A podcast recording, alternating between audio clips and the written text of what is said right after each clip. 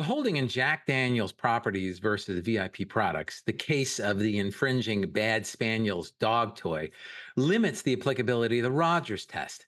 A recent case in the Ninth Circuit, Punchbowl versus AJ Press, addressed the interplay between the Jack Daniels opinion and the Rogers test. And this case goes directly to the heart of Rogers versus Grimaldi. We are going to talk about this case and the future of the Rogers test on this installment of the briefing by Weintraub Tobin.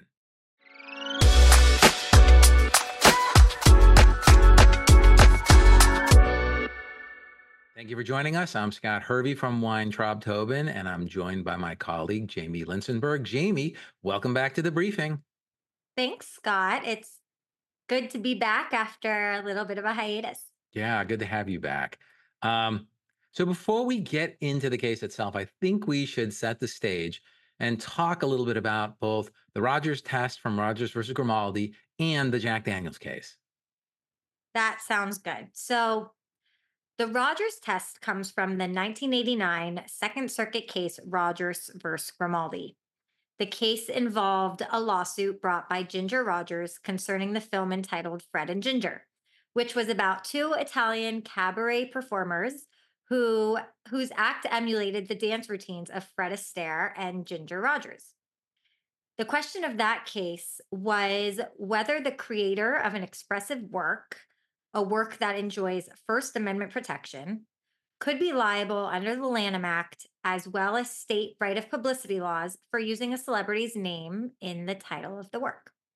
The district court and the Second Circuit on appeal both said no. And from that case, the Rogers test was created. Under the Rogers test, the use of a third party mark in an expressive work does not violate the Lanham Act unless the title has no artistic relevance to the underlying work whatsoever, or if it has some artistic relevance, uh, it can't be expressly misleading as to the source or content of the work. Under the Rogers test, the first inquiry is whether the use of the third party mark has some artistic relevance. The threshold for this test is extremely low. Basically, if the level of artistic relevance is more than nothing, uh, this is satisfied. Uh, if there is a greater than nothing artistic relevance in the use of the third party mark, then the next analysis is whether the use of the third party mark explicitly misleads as to the source of content uh, or the work. And the Rogers test has been like widely adopted by other circuits, including California's Ninth Circuit. On June 8th, 2023, the United States Supreme Court decided Jack Daniels Properties Inc. versus VIP Products.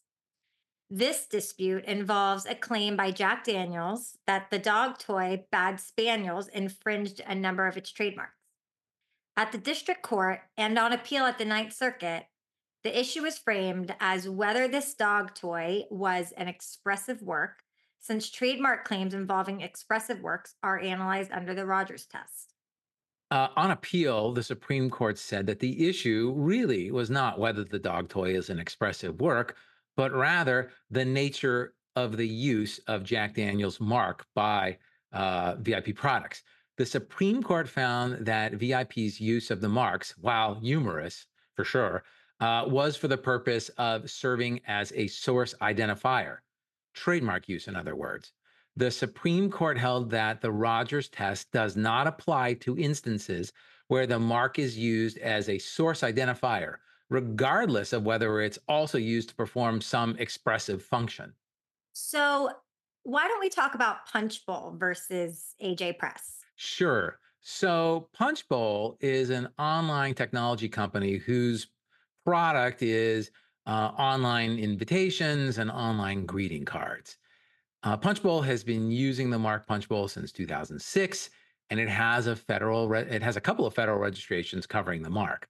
Now, AJ Press was founded by two journalists who used to work for Politico, uh, and AJ Press operates Punchbowl News, which is a subscription-based online news publication that covers topics in American government and politics.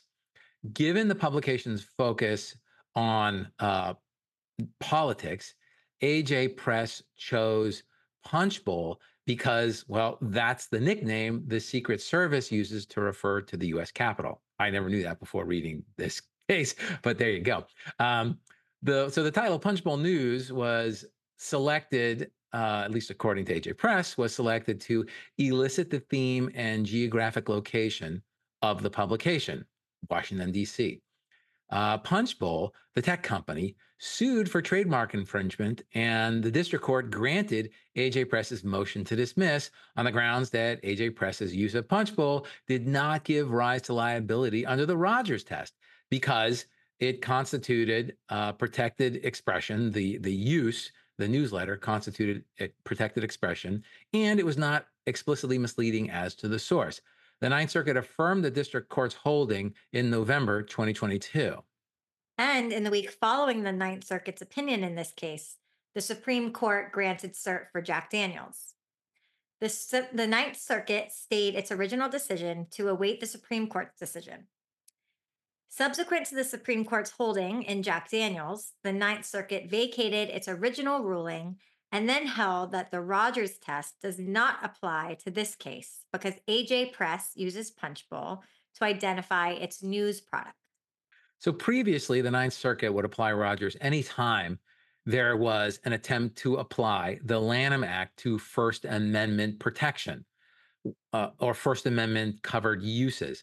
One of the previous cases the court mentions was 20th Century Fox Television versus Empire Distribution Inc., which involved a trademark lawsuit by Empire Distribution, a record label that recorded and released albums in the urban music genre that includes hip hop and R&B. And uh, the lawsuit, Empire Distribution's lawsuit, was based on Fox's use of Empire as the name of a television series about a fictional New York record label. There, the Ninth Circuit held that the use of the Empire mark as a brand, as a trademark by Fox, did not take the case outside of Rogers. Now, based on Jack Daniels, that's not going to be the case. The Ninth Circuit said to the extent that any previous cases held that Rogers applies when an expressive mark is used as a mark, and that the only threshold for applying Rogers was an attempt to apply the Lanham Act to an expressive work. Those cases are incorrect and are now no longer good law. So, under Jack Daniels, because AJ Press uses Punchbowl as a trademark, regardless of the fact that there is an expressive purpose for the use of Punchbowl and that there uh, and that its use is not expressly misleading, the Rogers test cannot be applied here. Now, the court did note that the expressive nature of AJ Press's use of the Punchbowl mark and the fact that Punchbowl is a common word will certainly be relevant in the likelihood of confusion analysis that will be the focus of the case going forward. Scott, I know that you regularly look to the Rogers test for guidance with your creative clients who may include third party brands in their programs, or when you determine whether a production company can use a specific title for its program. So, how do you think this case impacts them? Yeah, that's a good question, Jamie. Um, so, as a threshold matter in determining whether Rogers applies, we will ask Is this use trademark use? Are we using it as a source identifier? So, for example, where a production company films a character getting into or out of a Ferrari, a Ferrari, and where that's done to establish some characteristic about that character. For example, you know, they're rich, stylish, a risk taker, etc. Italian. Uh, you know, mm-hmm. that's not going to be used as a source identifier. Um, so as such, we would just apply the Rogers test. However, where we were where we are looking at the potential title of a television series or even a single motion picture where there is the remote possibility of merch or a sequel, we're, we will no longer just apply the Rogers test. And instead, we're going to have to analyze that use under uh, the multi part trademark infringement test. Thanks for bringing this uh, to our attention, Scott. It's really interesting and um, definitely, you know, impacts conversations that we'll be having with our clients and that um, our clients should be having themselves. Yeah, I agree with you. Thanks for joining me today, Jamie. Thank you for listening to this episode of The Briefing. We hope you enjoyed this episode. If you did, please remember to subscribe, leave us a review, and share this episode with your friends and colleagues. And if you have any questions about the topics we covered today, please leave us a comment.